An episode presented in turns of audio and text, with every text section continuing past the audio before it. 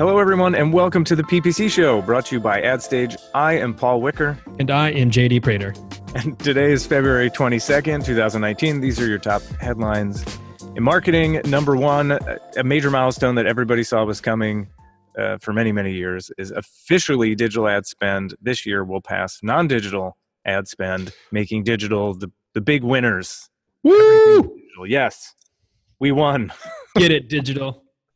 Is there anyone that was on the other side of that argument? Like, I really think uh, newspapers are going to go up for some big growth this year.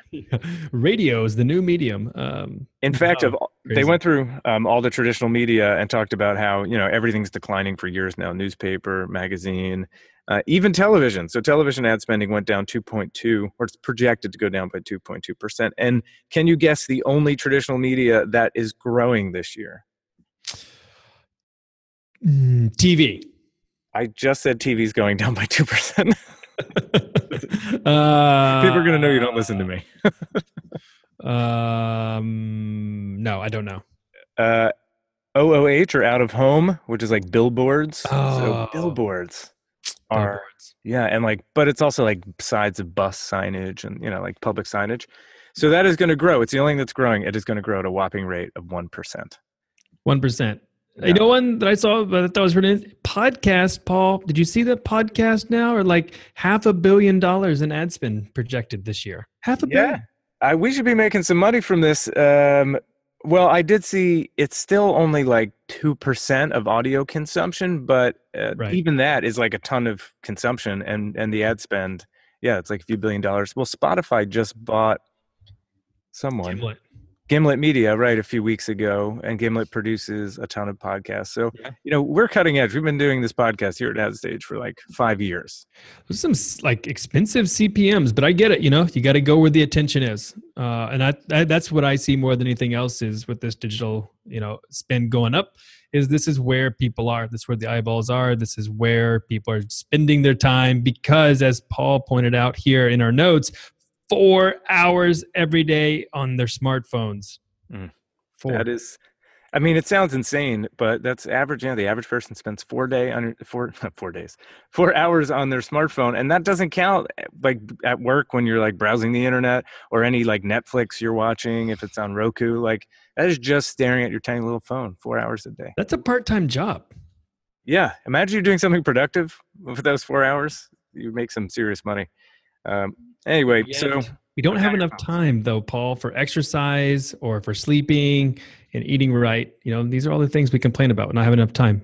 well, to be fair, like when I'm on my phone, sometimes I'm using my workout app. You know, so, does that count? I'm I'm ordering food on my smart. Yeah. Right. My finger is getting a lot of exercise. Uh, All right. our buddy Zuck is back in the news. Um, so this is a really interesting defense. So people were saying, so people clearly listen to the podcast because last week we That's talked right. about a very unique solution for Facebook to get out of all this kind of uh, whatever guilt trips that people are putting on uh, putting on them by just offering a paid version of Facebook. So they say, hey, if, if you want to opt out, just buy ads and we'll or buy a premium and we'll get rid of all the ads. Sure enough, Zuckerberg was on stage uh, and, and somebody said, "Hey, why can't we do that?" Uh, or someone asked him, "Why can't they do it?" And he had the worst explanation ever. Um, but he basically said, "Like, well, it's really hard to do because he didn't say this directly, but the TLDR is it's real hard to do, and like data collection is so ingrained in our entire product, it's really hard to rip out." And they're like, "Yeah, but just rip out the ads." Like, and he's like, "Well, people really want like the data." collection to stop. They really want privacy. They really want the right to be forgotten and all that stuff, which is true. But just take out the ads. 99% of your problems will disappear if people don't see ads. They're not thinking about data collection in the background. That's why no one's complaining about Google, even though Google does their own data collection. It's 'cause right. We see the retargeted ads that make it clear you've been tracking the crap out of me. I love this quote on that. On that, it's uh, I don't think people are going to be that psyched about not seeing ads. I was, and I'm like, wait, what? Mhm. I know. It's like, are you that tone deaf? I mean, I get it. Probably he's in a bubble where everyone's like data privacy, data privacy, but your average consumer, I don't think they really care that much about data privacy. They just get on like the outrage bandwagon. So they're pissed off at Facebook because there's leaks and something with Russia and colluding and elections and But I mean, if you said, "Hey, for 300 bucks a month, you could have no ads," problem solved. No one would buy it. I agree with him that says people aren't going to pay for it because no one's going to pay for no ads because no one ever buys subscriptions for right. New York Times and like that business is still really tough and that's like 10 bucks a month. But but apparently the moral of the story is somebody's listening to the podcast and then taking these hard hitting questions to Mark Zuckerberg. Thank you, whoever you are. Uh, I liked I liked when, but like his argument for uh, the the actual subscription, I thought was kind of interesting too because he thought it would be like uh, like unequal to, because not everyone has the money to pay for the subscription, so therefore that's not equal. And I was like, hmm. Yeah, it's a no, stretch, buddy. I'm sorry, buddy. Nope.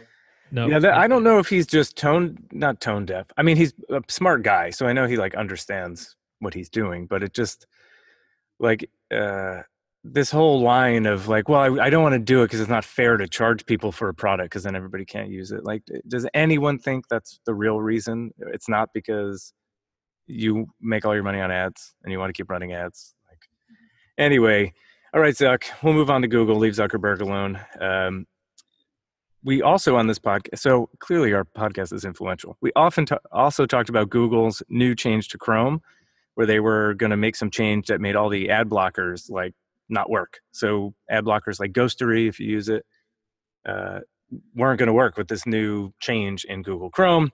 Everybody freaked out. We talked about on the podcast. Google listens, and then they came back and said, "Hey, we're rethinking that change," and now they're backtracking on that.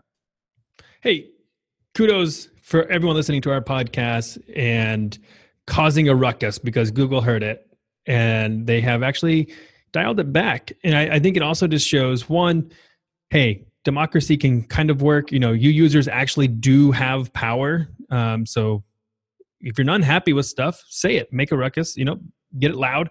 But at the same time, uh, hats off to Google for not um, just like owning that decision and saying that's what we're going to do. And so they, they, they walked it back and I was pretty happy to see them do that. Yeah, there was this change and the other change. Uh, oh, Facebook was making a change where like uh, ProPublica had a tool that wasn't going to work with the way mm-hmm. Facebook was updating. They haven't rolled that one back. So if you want to have some some Twitter outrage, that's a good thing to go rage against Facebook for blocking the kind of UI component change that prevents ProPublica from running their kind of snooping tool that lets people see who's advertising on these uh, on certain political issues. But uh, yeah, well, what's interesting is we're seeing you know users make a difference in terms of like you know complaining about this and then Google making a change. And then Amazon, we don't have the article in here, but perhaps the biggest news of the news cycle in the past week, week or two, is that Amazon pulled out their new HQ2 out of New York. Hmm. That was big. That was a big one. And that's more ruckus caused by, uh, you know, people who didn't want Amazon there. And I won't even go into whether it's a good move, bad move for who. I don't, I don't follow it super close. And I know re- our favorite Verge or uh, Recode, yeah, the Verge Pivot podcast Pivot, yeah. They really Scott. talked about a lot. They did, and they had a really good analysis. So if you want a good analysis, go listen to that because I can't repeat it that well because they they know way more than I do, and it, I thought it was really good. But right, well, Kara's super negative. Correct. Kara's uh, always negative. Yeah. So she said, you know, because they do winners and losers. So according to her, it was a loss for everybody. Amazon loses because they look bad, and uh, New York loses because they probably really would bring a lot of jobs to the area, and all the politicians lose because they look bad. Everybody loses, and Galloway. Well, the funny point he made was that uh, Bezos is just going through this midlife crisis, and he wanted a headquarters so he could take his helicopter into Manhattan because he's single now, and he just wants to, you know, he's single, ready to mingle, and that was like the only reason he wanted a New York-based uh, headquarters. So. I thought that was really funny. yeah, it, it's funny because it really, you know, Scott is Scott Galloway's probably in his fifties, and I'm getting up there. I'm not in my fifties, but I could see midlife crisis. I can understand it now, and I could see, oh yeah, Bezos, you know, the divorce. He's got hair somehow. You know, he's like bulk, bulked up a little bit. He's yeah, he's figuring it out. Uh, all right. Well, anyway, so that's Amazon.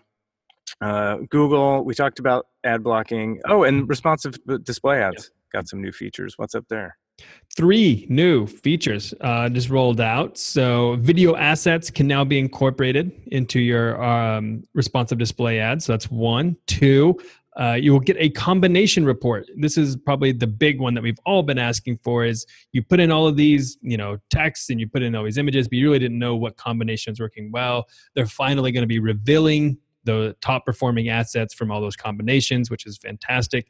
And then they're also going to be giving you a ad strength scorecard, which I thought was uh, a cute way of saying do these things. Right. Yeah. Before the ad goes live, it kind of gives you the, hey, these are things you should uh, you should change. I think we covered that piece in a in an earlier podcast, but yeah, uh, yeah, they tell you like you should have more headlines and you should you know just tell you how well you're doing. I I think these are the lazy person's ad creative. They're just gonna take over the world. We have to do that. I don't know why I was looking at our campaign. We're not using them. I don't know why. We gotta we gotta switch over and yeah, get them get them going. Let me know how they work. Yeah, well, especially with video now, you just you know pick up to five videos from your YouTube channel, and boom, now you have video ads. It's super fast. That's nice. Uh, speaking of YouTube, the last week we talked about someone returning to YouTube. AT no, it wasn't AT and T. AT and T? No. Yeah. Sprint, AT and T. Yeah, I think it was AT and T or Verizon.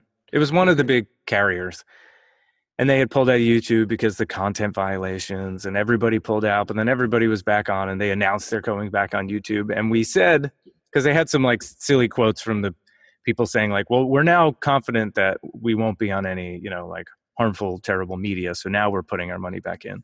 And we said, yeah, there's no way they could prevent it. Like there's going to be, that just happens. And sure enough, this week, uh, AT&T, Disney, and Epic Games drop YouTube over concerns of pedophile comments on videos. So. yeah, no, it was. It was AT and T just a few weeks ago. Returned after two years, and now, just a few days later, like, well, see you later again. see you in two years. oh, right. It literally is 18. Uh, we are prognosticators of paid marketing. Again, we said this exact thing. We said this exact thing would happen.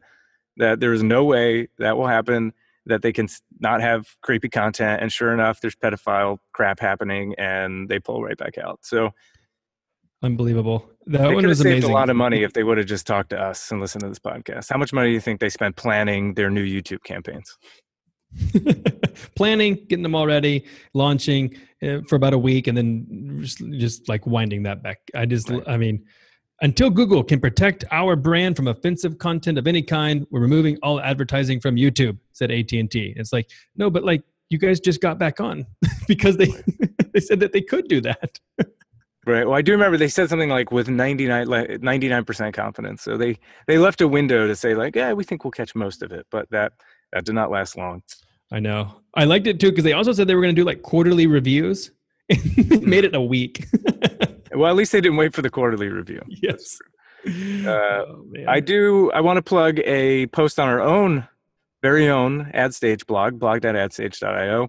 Uh, it was really good. Sometimes I don't always read all the posts on our own blog. I'm sorry to admit, but this one was all about Salesforce and uh, linking Salesforce back to paid marketing, and it's a really good explainer on kind of what natively every network does. So if you are doing Facebook and Facebook lead ads, how can you integrate Salesforce. If you're using Google, you know, Google had a huge announcement about their Google Salesforce integration. Uh, Salesforce has the marketing cloud and forget what it's called, the marketing hub or, or something that lets you push lead data uh, into other channels if you can afford it uh, from Salesforce. So it's a really good explainer about how to link up your conversions uh, from all these different networks. And of course, we plug our own product, AdStage Join, which lets you do it at Google Analytics, Salesforce, or HubSpot without having to do all these crazy integrations. Uh, just plug us in. Learn more at AdStage. Uh, That's a good on. like uh, like mid episode like break. That was good. That's thank you. Well, I thought up front it would be a little too pluggy, and then I was like, I'll move it into the middle. But it was a good, it was a good uh, piece. I really did. Well, I've been wondering about the Google Salesforce integration. To be honest, they announced it at Google Marketing Live, or or maybe at a Salesforce event. It was like a big deal.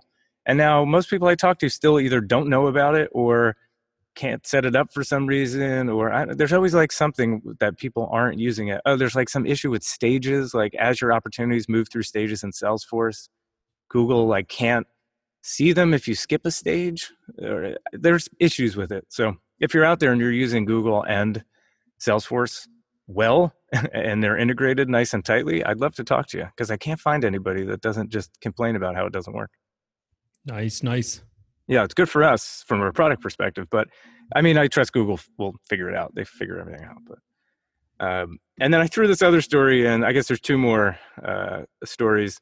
One is just Pinterest filed for IPO or privately or confidentially. filed. Confidentially. I know, right? It's like, what does that even mean? I actually asked that question on Quora and got really good answers. Oh, I was going to say I don't know what it means either. Like maybe you just tell the banks. I, I don't know. What did your core people tell you? Um, so basically, it's like you don't have to disclose anything publicly. That's like the short answer. But there's like legally, you know, a great answer.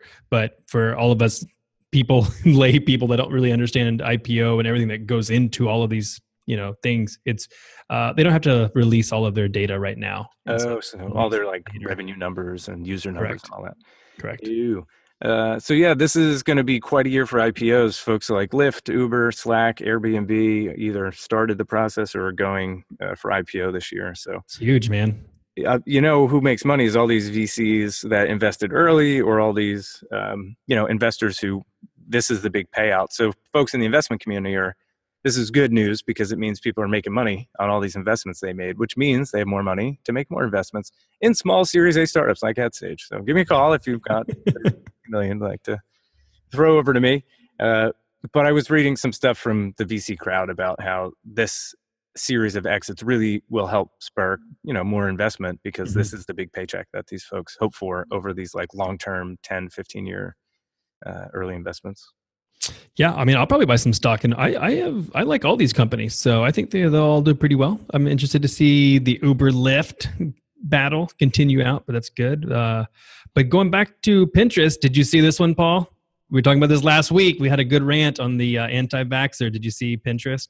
right yeah the article we linked is a wall street journal article so i'm sorry if you don't have subscription i don't either i just read the first paragraph but uh, I think in Recode covered the Wall Street Journal article, um, and they made this point that uh, Pinterest just took all the anti-vaxxer content off. So they they took a stand in the vaccination debate. They did after our talk last week about you know people getting onto Facebook. Pinterest just flat out took uh, a stand. They removed it. They actually like broke their product, which I thought was really interesting. So when people would search, it would just like not work, um, and so that would nothing would even come up. So they ended up in, until they get like a uh, a better answer and a better solution. That's what they ended up doing. Um, but good for them. They took that stand and they I, I like when companies take a stand rather than just like not really answering um, and so i was of course i'm also the okay with vaccinations uh, so uh, it's it's gonna be good it's gonna be good i like that they removed it and then they also um, i think the other part of this too was they also said that since this was um, it, it was why they did it. it it was the community guidelines to explicitly ban promotion of false cures for terminal or chronic illnesses and anti-vaccination advice like that's actually in their guidelines Well, they're being very specific. Yeah. Um, I am really starting to think if I was in the investment community and I was had uh, like uh, was debating whether I should buy Pinterest stock, I would listen to this podcast because I swear everything we talk about the next week there's news. We're like beating the news cycle. Uh, it's mind blowing. Uh, although we didn't call Pinterest per se, so maybe it's a little uh, survivor bias happening. But um, yeah, congrats to Pinterest for taking a stand, and thank you for sharing the link in the notes to a non Wall Street Journal article that we can share in the newsletter that we send every week. Yeah. Uh, uh, one more thing too. They also, I just, um, uh, they kind of hid this in the bottom. They're also banning the URLs, which I thought was interesting. So, right, you want to create a pin off of a web page. There might be an image. They they actually got the URLs of some of these like anti-vaccination misinformation type of websites, and they just like blocked the URL. Like you can't even put a pin on from that URL, which I thought was like pretty clever as well. Aggressive. I mean, I don't want to go down the, the path of censorship. I mean, it sounds a lot like censorship, which always sounds good when you agree with it. But like, what if that was, you know, Yeah, I, I mean, I think they flat out say it is censorship because they they don't want it on their on their site. uh, all right, they- that's fair. They're just like, no, like we don't want it. right we are censoring this because we don't want it on our site that's a very fair point um spe- well here's another thing that maybe we'll be right about if it's uh, this isn't even a prediction but i added a link about blockchain. You know if you remember know, about a year ago Nuts. we talked about blockchain a lot. There's a lot of new uh, coins spinning up. There's icos initial coin offerings. So people instead of raising money were just issuing coins and people were buying the coins and that's how they're funding their startups. It was really blockchain and cryptocurrency craziness.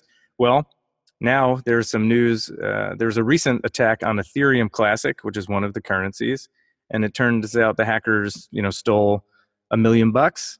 Which you're like, okay, a million bucks, but apparently, according to MIT, who did this uh, or posted in the MIT Technology Review, quote, in total, hackers have stolen nearly two billion worth of cryptocurrency since the beginning of 2017, mostly from exchanges. So, two billion in theft in about you know 18 months, hmm. or I guess uh, 2017. So it's two two years, two years, two months.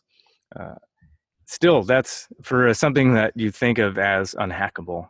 Not good news. So crypto continues to kind of get destroyed in the the markets, and all those folks that when we were talking about last were like, I made thousands on crypto, have now lost thousands on crypto. So this one was like again, I don't fully understand blockchain, right? I mean, I've watched the videos, I've tried to understand it, but I think the idea was like it was supposed to be unhackable. And the fact that you could was supposed to be theoretical. And the fact that it's not theoretical, it actually happened.